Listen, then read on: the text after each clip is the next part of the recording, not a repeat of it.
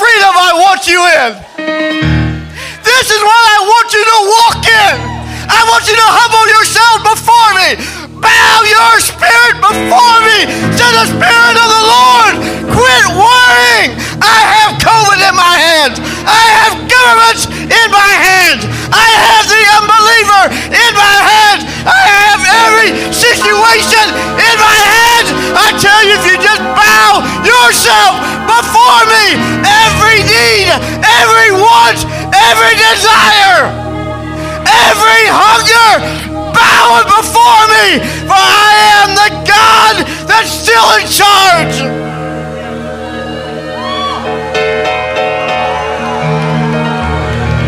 I sent my son to beat death. I sent my son to beat the grave. I sent my son to beat hell. And I sent my spirit to walk with you. If you don't just submit yourself and give yourself to me daily, daily, daily, daily, this is the spirit I desire to pour out upon you. Give yourself humbly before me. Bow everything to me. And watch. Watch. Watch my spirit work, says the Lord.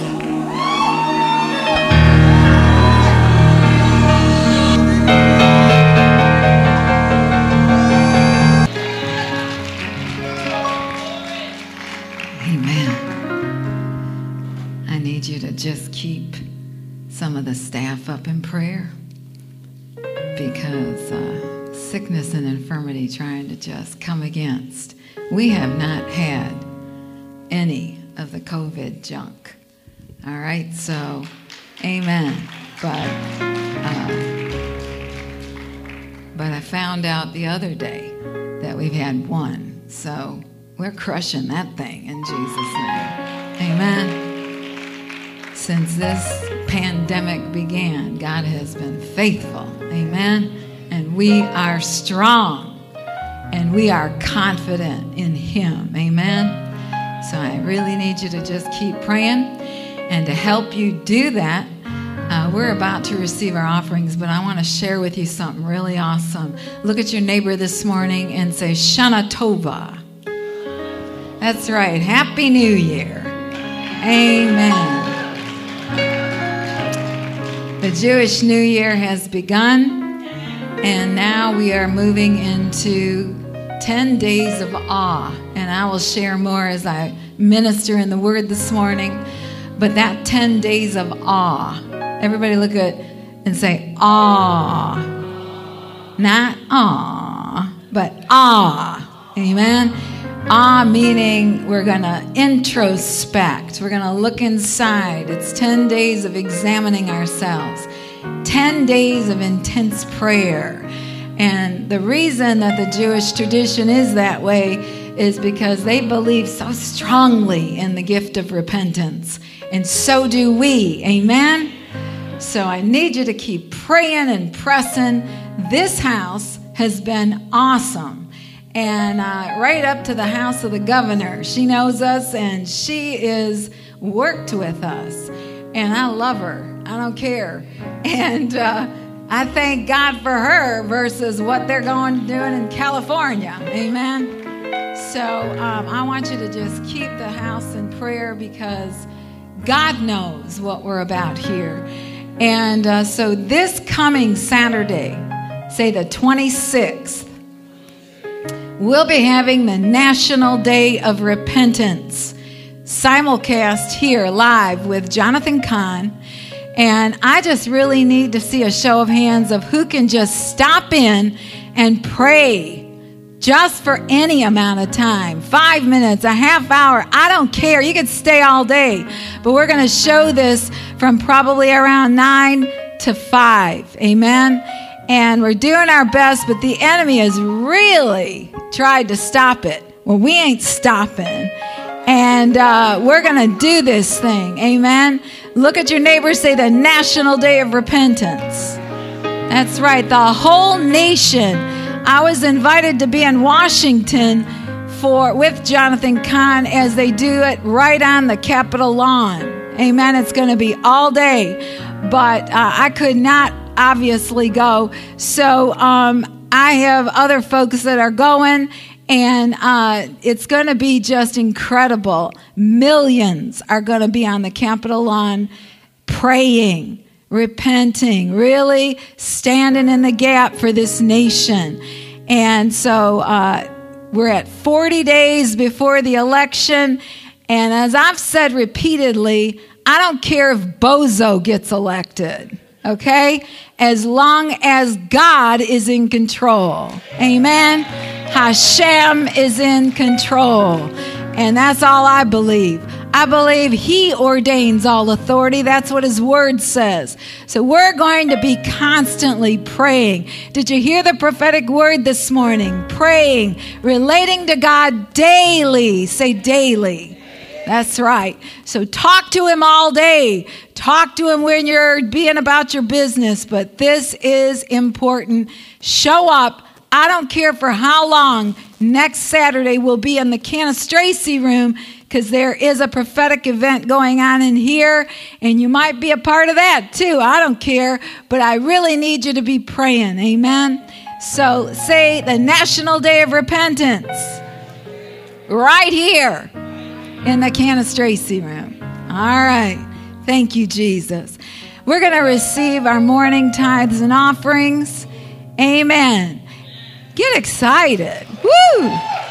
They are flat pressing through in this season, too. It's fabulous. Well, I just want to bring up before you this morning Andrew Phillips. Send One International is who we support on a monthly basis for him.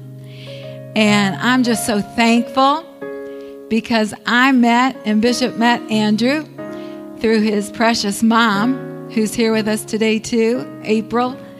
And uh, the awesome thing is that April uh, grooms our dogs. Praise the Lord. And so it was a divine connection. And uh, he's going, he's working diligently to learn the language, to learn the culture, and to be able to go over there and uh, stay for periods of time in Japan. So I want you to welcome Andrew Phillips.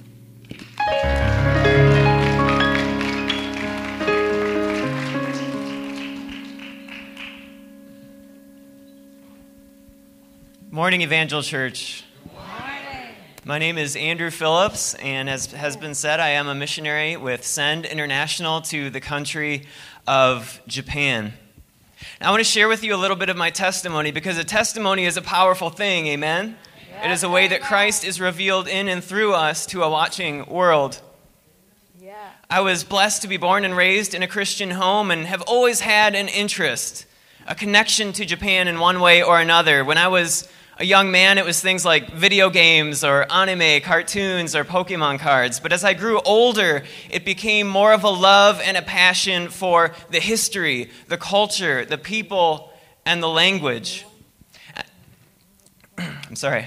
In 2014, uh, my grandparents encouraged me to go to a local church where a missionary couple was sharing about their life of ministry and ministering the love of Christ in Japan. I don't remember a particular story or testimony that they shared, but I do remember that the Holy Spirit moved in me in such a powerful way that I started to weep. I have never felt anything like that in my life, and I have never been so sure about anything in my life as I had been in that moment. That God was calling me to a lifetime of ministry in Japan to reach a people aching and longing to know the God who made them. So that day I got up and I started looking for ways to get to Japan. The door didn't open automatically, but it did open up to ministry to the Japanese right here in the Metro Detroit area. Yeah. 10 to 11,000 Japanese families live and work in the Metro Detroit area. And so I was able to partner with my home church in Farmington Hills in teaching English to Japanese mothers and ladies. But more than that, it was just it was English, it was American culture, but it was also introducing them to the scriptures and introducing them to Jesus. Many of them we would ask, Have you ever opened a Bible? No. Have you ever heard the name of Jesus? No. This was a first for them, and it was eye opening to me that there are still so many that have never heard the name of Jesus Christ. And in 2015, I was blessed with the opportunity to go to Japan on a short term missions trip uh, for about three months, where I lived and served with a missionary family in northeastern Japan. If you're not familiar with the area, it is an area that was affected in 2011 by the massive tsunami and earthquake. So at that time, people were still living in temporary housing, and so we would visit those people. We would minister to the children by teaching English, but having Bible clubs and sports camps and things like that.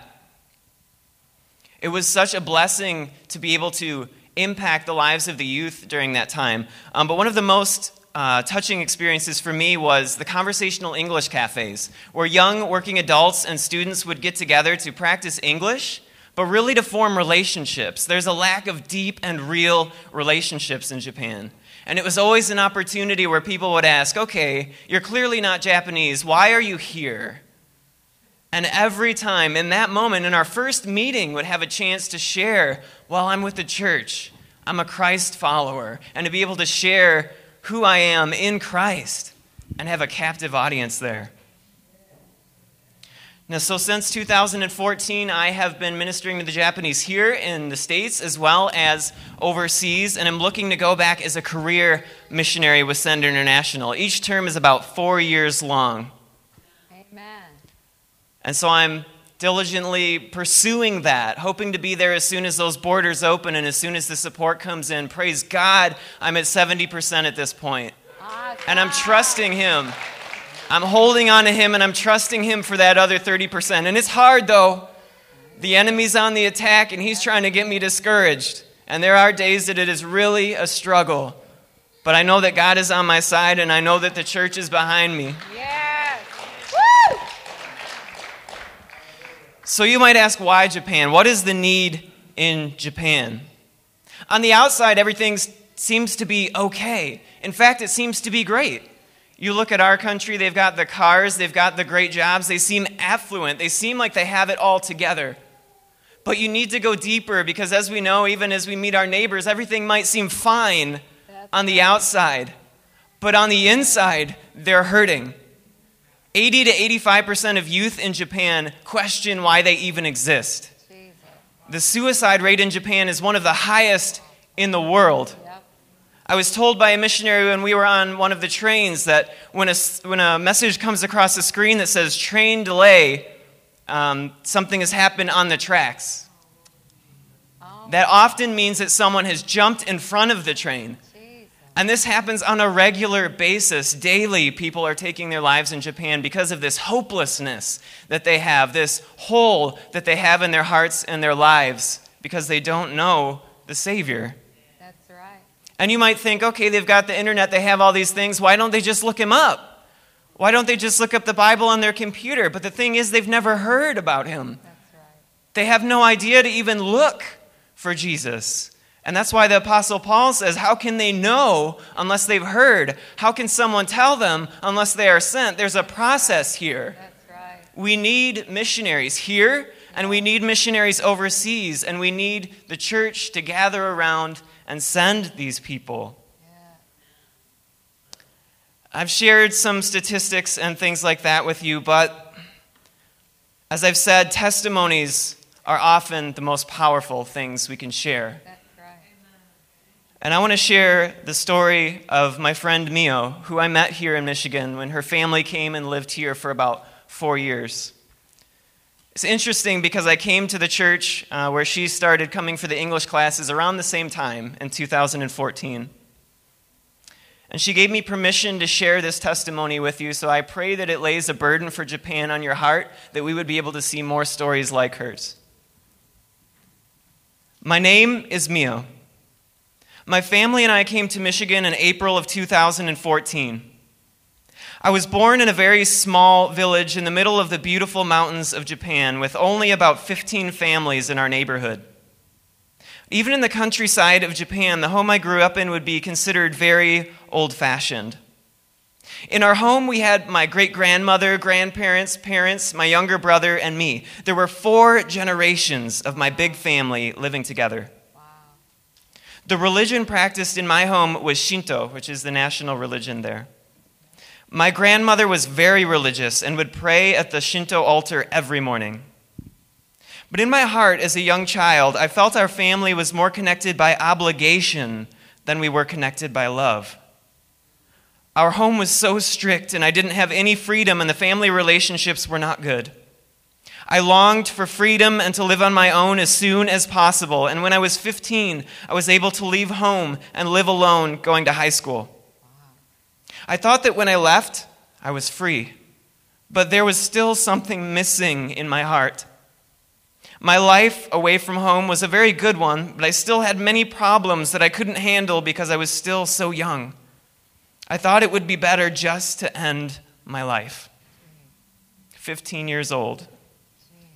Just at that moment, when I was considering killing myself, the phone rang and it was my mother calling me. When I picked up the phone, my mother asked, Right now, were you thinking of doing something to hurt yourself? I was very surprised and told her I was thinking of killing myself. And when I told her, she started to cry and we cried together. When I think about it now, I realize God stopped me because he thought my life is important. At that time, I realized there was something larger and more powerful than human power that had intervened. My life after that was still not easy, and there were many times I wondered why the peaceful times would not last longer, and painful times often filled my life. But now I know that God has a plan, and part of that plan was coming to Michigan. There, I joined Pastor Miyamoto and his fellowship and began to understand the feelings I had of the existence of God. I know there were pieces of understanding in my heart and felt like I could begin to put the pieces together like a puzzle. The picture began to become clear. And then one day I was introduced to the picture and the poem called Footprints in the Sand. When I read the words, it was then that I carried you, I began to cry. In the past, when I called for God and felt there was no answer, I realized that was when He had carried me. I had a vague feeling of God up to that point, and I realized then, in that moment, that the God was the God of the Bible. And at that time, I was able to accept and believe in Jesus Christ as my Lord and Savior. This is one testimony. There are more. But in a country where less than 1% of the Japanese know the Lord as their Savior, where 125 million plus people are spiritually dead right now, there is a need for people to go and share Christ so that we can hear more of these testimonies, so that we can rejoice in the salvific work of our Lord and Savior Jesus Christ. So, how do I get to Japan? Well, I mean, I hop on a plane and I go over there, but I can never get on that plane, and I'll never be there until I have the support that I need. And it's not just financial. Yes, there is a financial need. I, I need to be able to eat so that I'm able to minister and have a place to live in Japan. But there's also the need for prayer. Yeah. I need some prayer warriors. I need some people that are like, yes, I will commit daily, weekly, or monthly to pray for you, to pray for the missionaries in Japan, and to pray for the work of the Holy Spirit in Japan. So I encourage you uh, to join my team to be a part of what God is doing in Japan. We have this awesome privilege to participate in what God is doing in the nations and in this world. Uh, on the back table, I do have in the welcome area some pamphlets so, a little bit more about myself. You've got my, my prayer card in there, and I'll be standing back there after the service too. Would love to meet with you, talk with you, uh, and be able to connect with some of you here. Thank you so much just for this opportunity to praise God with you and to share His call upon my life. Awesome. Awesome. Look at your neighbor and say, Andrew is the real deal. That's right. I really work hard with our mission program to really latch on to the real thing. Amen. And so make sure that you get one of his pamphlets. Like he said, Uh, finances is good, but he really needs that prayer support because it is extremely oppressive over there. It's exciting, but it's it's oppressive. Amen. And so uh, pray. You know, ask God if you should support him, but also be praying and grab the prayer card back there so you can do that. And Andrew, we support Andrew every month as well as in prayer. He's being prayed for over 25, 300,000 times a month. So he's getting it from us, but I want you to be a part of that too. Amen? So this is very exciting. I want to share an awesome word today that God gave me. And as we celebrate Rosh Hashanah, look at your neighbor again and say, uh, What are you supposed to say? I don't know. Hold on. I'm always saying, look at your neighbor. I'm like, okay, what are they supposed to say? All right, Shana Tova again. Happy New Year. Amen. Oh, what do we got here? Okay, we got uh, license number KTB 9493, a Texas plate, a black Corolla blocking in the driveway. We can't get out. Good. Leave it there. No, I'm just kidding. All right. Thank you, Jesus. All right. Anyway, as we celebrate this new year into Rosh Hashanah, like I said before, it is 10 days of awe, 10 days of introspection. And then they will celebrate Yom Kippur, which is the Day of Atonement, Repentance Day. We as Christians, we don't celebrate once a year those things. Amen? We want to live in an attitude and a state of repentance. Does that make sense? Uh, and I really, again, just implore you as pastor of this house, please come next Saturday and just spend, I don't care if you're driving by and go, oh, I can stop for a minute. Stop for a minute. I really want us to really be in the awareness of the repentance and the attitude of repentance because it's not just about getting before God, saying a sinner's prayer, and, oh, sorry, God, and keep flying. It is an attitude it is a brokenness. I so thank God for our worship team this morning. I so thank God for their ability to get the presence of God into this place. I so thank God that they pull us to our knees because that is really important in your walk with God. Amen. And I want to look at this today. Why the cross? You know, we understand, we hear about, we have all the head knowledge of the cross of Jesus. But why? Why the cross? Why did Jesus have to go through what he went through? And I want us to look first of all at, at John 10 28.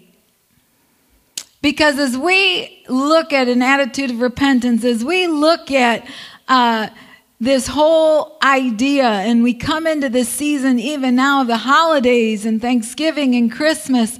It is certainly in our walk with God not about a tree and some presents and a turkey. It is so much more. And I believe this year will bring a whole lot more gratefulness and thankfulness, amen, than we've ever seen. But I want us to look at Again, all roads lead to Jesus. Amen? And so look at John 10 28 for a minute, because when we look at the cross, sometimes we think in our tiny minds, oh my word, if I sin, if I make this mistake, if I do this, God's not going to love me anymore. God's not gonna, I'm not saved. I'm not whatever if I make these mistakes in life. But I want to show you something so awesome today in the Word that you will walk out of here knowing, I know that I know that I know that if I walk with Jesus Christ genuinely with a heart just toward Him, I am forever saved. Now, I'm not talking about eternal security. I'm not talking about fire insurance. Amen? How many of you got some fire insurance on your house and your all right, I'm not talking about fire insurance. I'm talking about that love relationship with God. He loves us.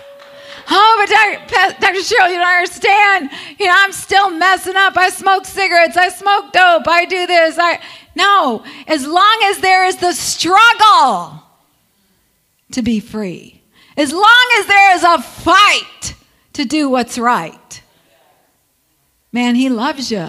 He's for you. Look at your neighbors say, I am confident in that. Oh, come on, say it like you mean it. I'm confident in that. All right, look at this John 10 28. And I give unto them eternal life. Say, I've got eternal life. And he says, and they shall never perish. Say, never. Neither shall any man pluck them out of my hand. Look at that. So the enemy can't just go snatch you out of God's hand because you make a mistake. The enemy spends all of his energy accusing you to you and to God. To you, he talks to you in your first person.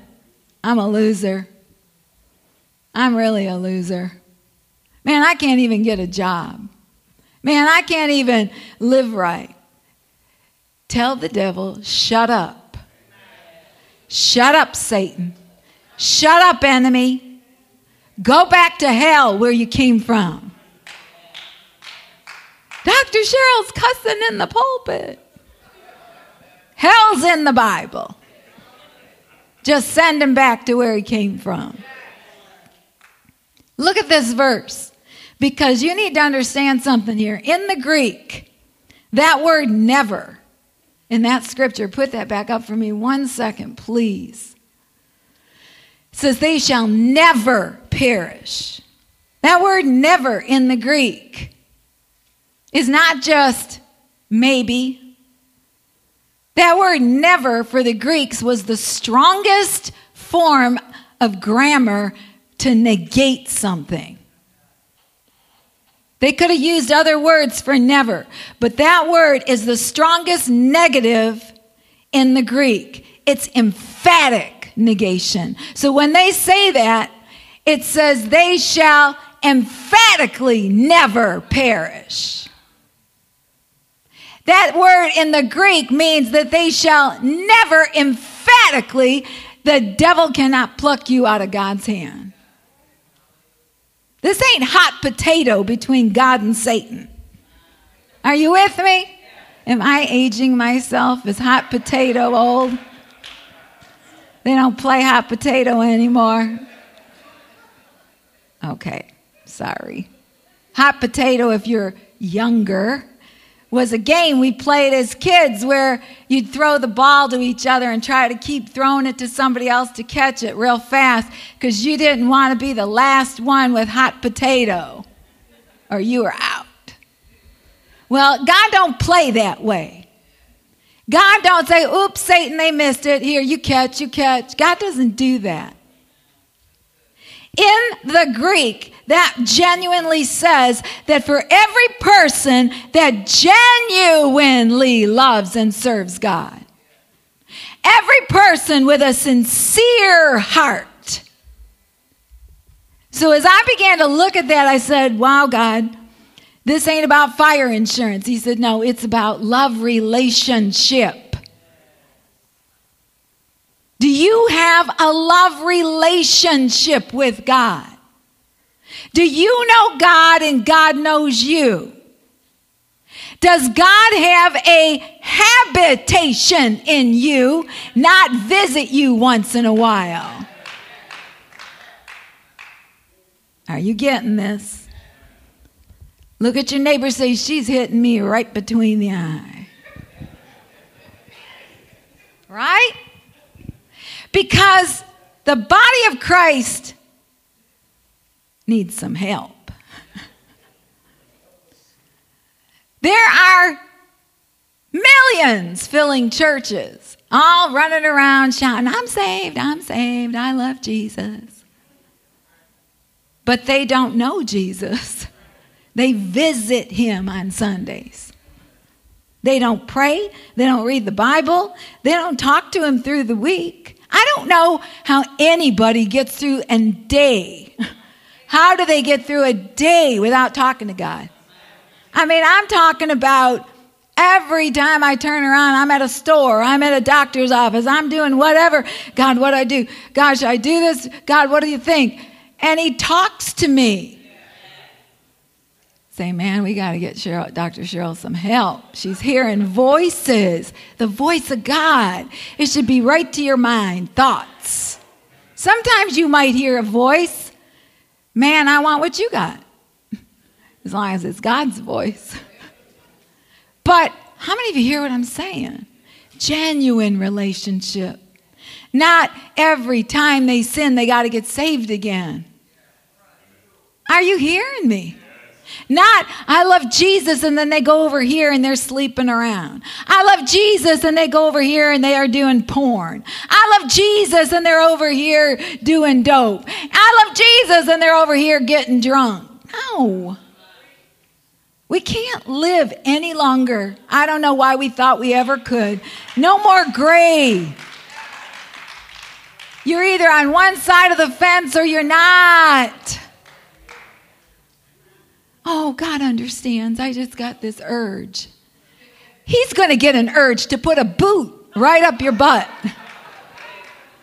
Hello? How many of you work with people and you get an urge to put a boot? Thank God he has grace and mercy. He says in that verse, if you genuinely follow me as best you can, doing the best you can, man, I love you. You're mine. Are you with me this morning? He's not a liar. His death wasn't in vain. His promise wasn't in doubt. His promise wasn't in doubt. It says, they shall never, emphatically never perish. That he, he wasn't like, just saying something to make us feel good. His power is never in question.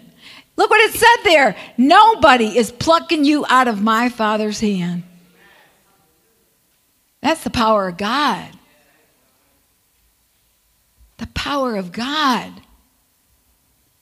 How many of you have found He's stronger than anything you can imagine? I mean, that testimony from Japan, he is so right on. Com, the suicide level there rate is ridiculous. It is the biggest one in the world. China's right behind him. Listen, the power of God to have that mom call her daughter. His power isn't in vain. See, salvation's two fisted. Salvation's two fisted. Put up both your fists. Say, Take this, devil. That's right. Your salvation is two fisted. We are a gift. We are a gift between the Father and the Son. Are you with me? Jesus died, rose again, and ascended to heaven not because he was a traveling salesman. he rose again and he ascended to heaven. That's the real deal. That's historic. They, they can tell stories about everything else, but that's real. That's down in history. No God, no God of any other means has ever done that historically. See, I don't know how atheists do it because how do they disprove the death, burial, and resurrection? It's historic. And so the reality here is he did all of this to get us saved. And it's a two fisted thing, salvation. We are the gift that the Son gives to the Father, right? He did all of that at the cross. So he could say, Here, Father, here is my gift to you lives, souls. That's why it's so important that you help get the lost saved. Live a life where they're like going, Man, I want what you have. Can you tell me about Jesus? And then not only are we a gift between the Son and the Father, but we belong to God. We're a gift to the Father through the Son. But the awesome thing is that Jesus is also, uh, we, we're owned by Him. You're owned by Jesus. So we're a gift to the Father from the Son, but we belong. We belong to the Son. Now, do you think for a minute that when He died on the cross, He said, Man, Father, man, I hope this works? He didn't say that. He didn't say, Well, maybe if this works, we're good. He didn't say that. He didn't look at the Father in the Garden of Gethsemane and say, Man, I hope this works. I'm hoping. See, you're laughing because it's hideous. The truth of the matter is, this is what he said It is finished. It is finished. Now, has everybody in this room ever heard of those three words? It is finished. But I want to tell you what it means. Here goes Dr. Cheryl again studying that Greek and Hebrew. In the Greek, it is finished. You know what it means? A completed action in the past with continual life changing in the present. Whoa! It is finished, completed action in the past.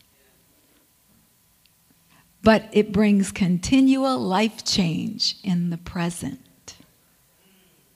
So when he said on the cross, it is finished, he's saying, whew, done with that.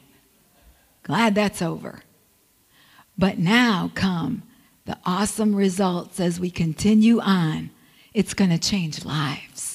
It's going to bring change in the lives of people forever until I come again. How does that change it for you? See, he died a Roman execution, right? That's the way the Romans executed people back in Bible times, hung them on a cross. Jesus was nailed to the cross. They wanted to make real sure they got this one. So they nailed him to the cross, hands and feet. They beat him. They say, if you read the, uh, read the doctoral presentation on this, five or seven medical doctors did a research of the cross, and they said they beat him beyond recognition. You would have never known it was Jesus. They put the thorns on his head. They nailed his hands and feet. You know, how many of you, when you stub your toe, you're about ready to go to glory? right? It hurts. Or you bang your hand on a wall or a door by accident. You feel like, oh my God, it's broke. Imagine nails going through your hands and your feet. And the other thing is, the nails didn't really go through the hand they went through the wrist. Because the, the hand, it would have pulled right through and ripped it. It went through his wrist. Pain. I don't believe he went through all of that. There's got to be something deeper. When I was studying, I said, Lord, why the cross? So Is it just because they obeyed the Romans and did the Roman way? No. Look at this. Powerful. Say, redemption requires repair. So, in order for Jesus to redeem us, he had to repair everything that happened in the garden. Are we there? Go back to the garden. And don't you men be blaming women. I love it. God, it's that wife you gave me. It goes back to the garden. First thing, sin entered by a tree. Sin entered by the tree of the knowledge of good and evil. You with me? So sin entered with a tree, and God put his son on a tree, on a cross made of wood to redeem us and restore us. Romans had nothing to do with it. God had a plan. See, God has a plan for your life. You didn't just get here because two people came together and out you came. You are here because of God's plan and purpose. He's got a plan. He wants to do something with your life. He's a good Jew. He's economical. He uses everything. And so he redeemed us for first of all by putting his son on a tree. And the first Adam brought death. Right? In God's grace and mercy, he had to put them out of the garden, Adam and Eve. And he had to say, Get out of here, because if you try to stay here, you'll perish forever. Get out of here. So the first Adam brought death. Because of what you did, Adam, you got to get out of this garden. I'm really helping you in the end. Because Adam, you just killed everything. Adam and Eve, you, just, you guys just blew it. You killed everything. See, I'm convinced everybody wants to blame Adam and Eve, but if it wouldn't have been Adam and Eve, it would have been the next bunch or whoever after them. Jesus was ultimately necessary. So God said, Adam, you brought death. He goes, I'm going to use my son to bring life. Jesus is called the second Adam in the Word. And he brought life. He brought life. Are you excited yet that you have life? I'm not talking about breathing. That's awesome. I'm glad you're breathing. I'm talking about Jesus brought life. You got a you got life. Look at 1 Corinthians 15, 21 to 23. For since by man came death, first Adam, by man, second Adam, came also the resurrection of the dead. For as in Adam all die, even so in Jesus shall all be made alive. But every man in his own order.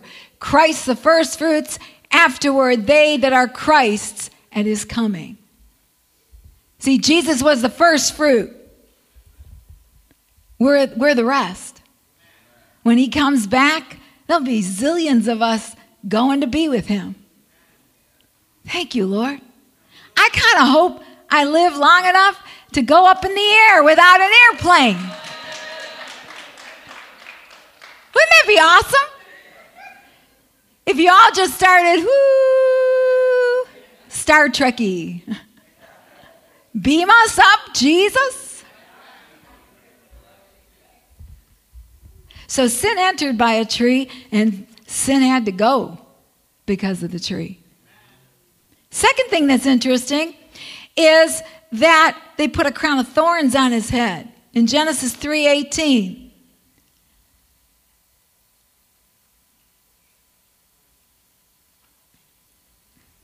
Was that one? Oh, okay.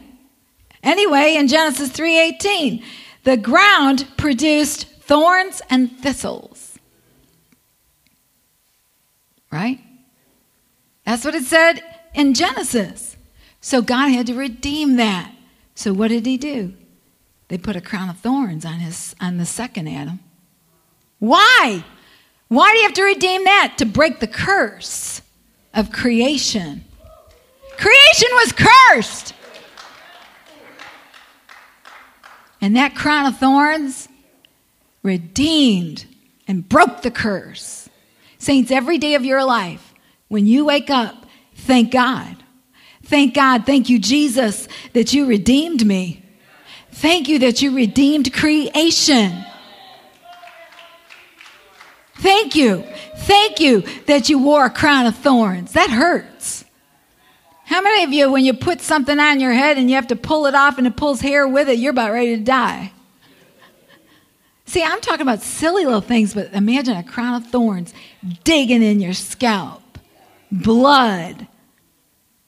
Why? To redeem the curse and creation. Go ahead. Isn't that awesome? to restore. Restore. God's whole plan is restoration. The third thing Jesus' head, feet, and hands were tied, and his hands were pierced. Because it was with human hands that Adam and Eve stole off of the tree of good and evil in the garden. Human hands blew it. Jesus had to redeem it all broke the curse with this, the, the greatest offering that could ever be made. And how about his side being pierced? Why on earth did they have to make sure and jam him in the side? Not because they had to make sure. God had to redeem the woman.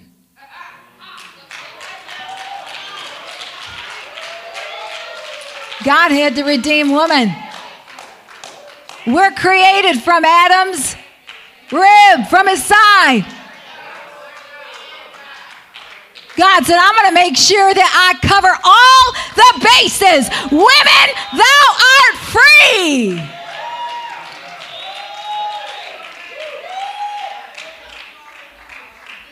He redeemed the woman. That's awesome. You say, well, how come we have to go through childbirth? The Bible says we're going to suffer in childbirth because we are strong. Because we are strong. I don't know of any man that could live through childbirth. Come on, you know what I'm saying? They get the common cold and, honey, help. honey, I need some hot tea. In the meantime, you're bearing kids, taking care of the house, blah, blah, blah.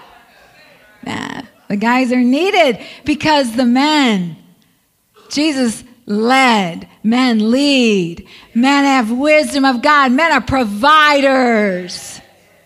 I thank God for my husband and his wisdom. And then they pierced his feet. Because the seed of woman, the messianic seed, the messianic seed, Jesus said, You're going to crush the enemy's head.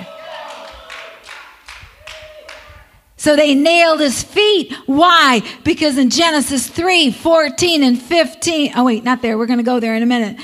Uh, because it says that it would crush the serpent's head. Yeah, we can go there. And the Lord God said to the serpent, Because you have done this, you are cursed above all cattle and above every beast of the field, and upon thy belly shalt thou go, and dust thou shalt thou eat all the days of thy life. So the enemy is cursed. I don't know about you, but I hate snakes. I don't know of anybody that likes them. But the reality is this they're cursed and they're under our feet. because Jesus' feet were nailed to the cross. I want to share one last thing here. It's powerful. Jesus was on the cross between two thieves. And for three hours, they mocked him. Bible says that they all mocked him, including the thieves on the cross. Well, if you're God, why don't you get off this cross? Oh, you, you think you're all that? How come you ain't doing nothing here but bleeding to death? Right? And then Jesus makes this statement. He says, Father, forgive them. They don't know what they're doing. In the original Hebrew, I mean, in the original Greek, it says, Father, forgive them. They don't understand, they don't get it. Have you ever run into people that really don't get it? And you're just like, wow, help. Because they sincerely don't get it. And Jesus said, Father, forgive them. They know not what they do. Now, how many of you always thought Jesus said that one time? Right? Bible says he said it. So we just say, okay, he said it. Wasn't that awesome? Jesus forgave these people for what they were doing to him. But I want to show you something in the Greek. In the Greek, it says, Jesus said. So look with me at Luke 23. First of all, look at verse 42. He said unto Jesus, Lord, remember me when thou comest into thy kingdom. So that was one of the two thieves he was hanging on the cross with, correct? Not both of them. One guy got saved, right?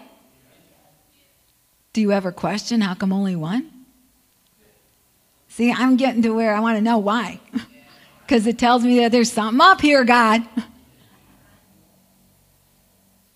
So here's this guy.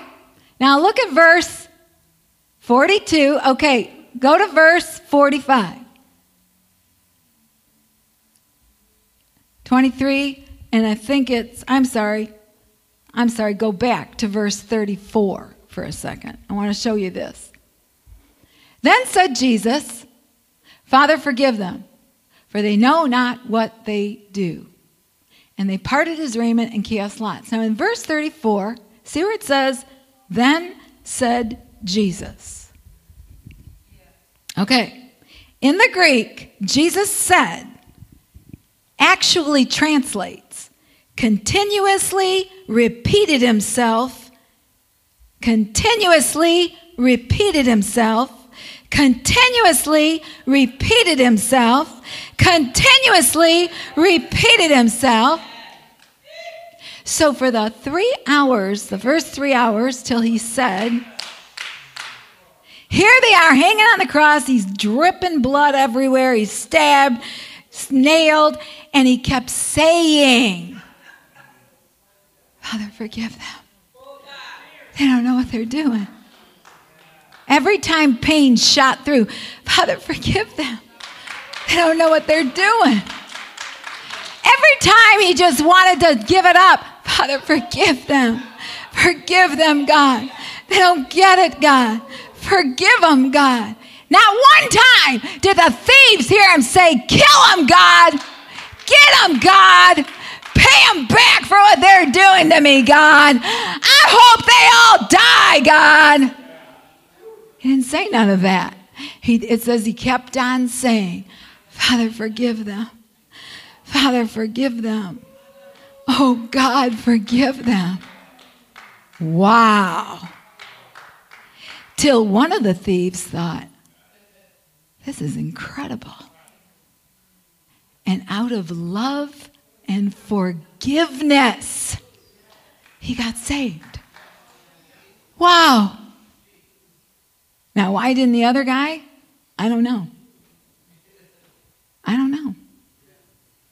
But I know that Jesus didn't say it once. He kept repeating himself Forgive him. Forgive him. Please, Father, forgive him.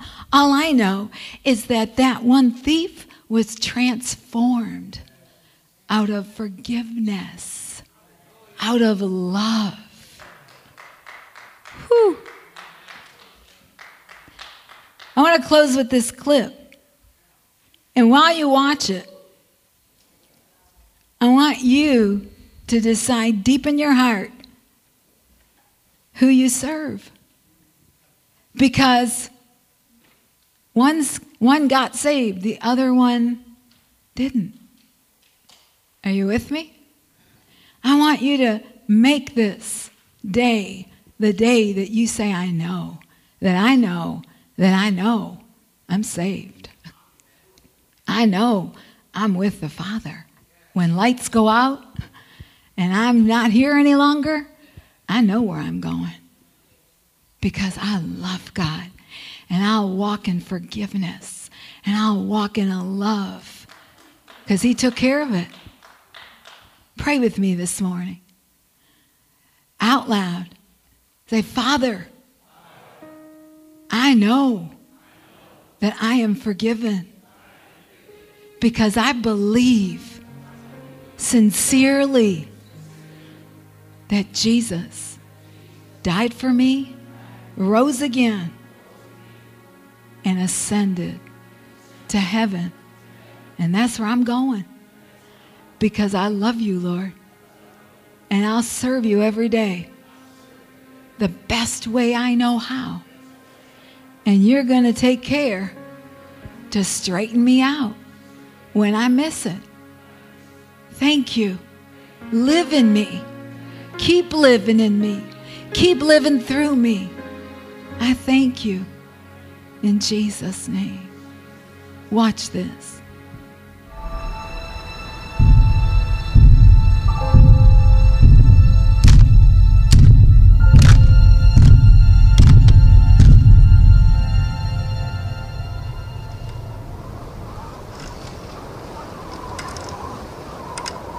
And they crucified him.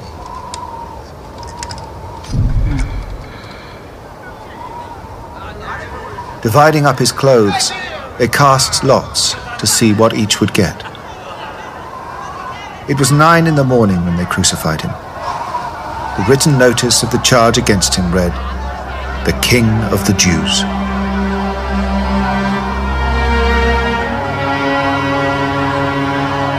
They crucified two rebels with him, one on his right and one on his left. Those who passed by hurled insults at him, shaking their heads and saying, So, you who are going to destroy the temple and build it in three days, come down from the cross and save yourself. In the same way, the chief priests and the teachers of the law mocked him among themselves. He saved others, they said but he can't save himself. Let this Messiah, this King of Israel, come down now from the cross that we may see and believe. Those crucified with him also heaped insults on him.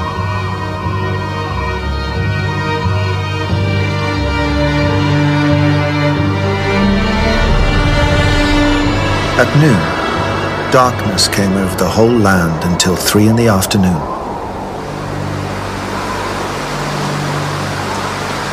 And at three in the afternoon, Jesus cried out in a loud voice, Eloi, Eloi, lema sabachthani, which means, My God, my God, why have you forsaken me?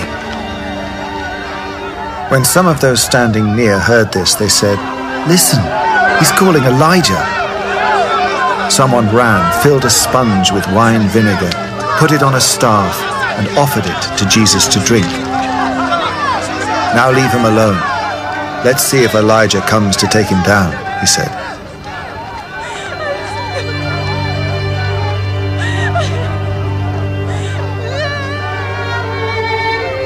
With a loud cry, Jesus breathed his last.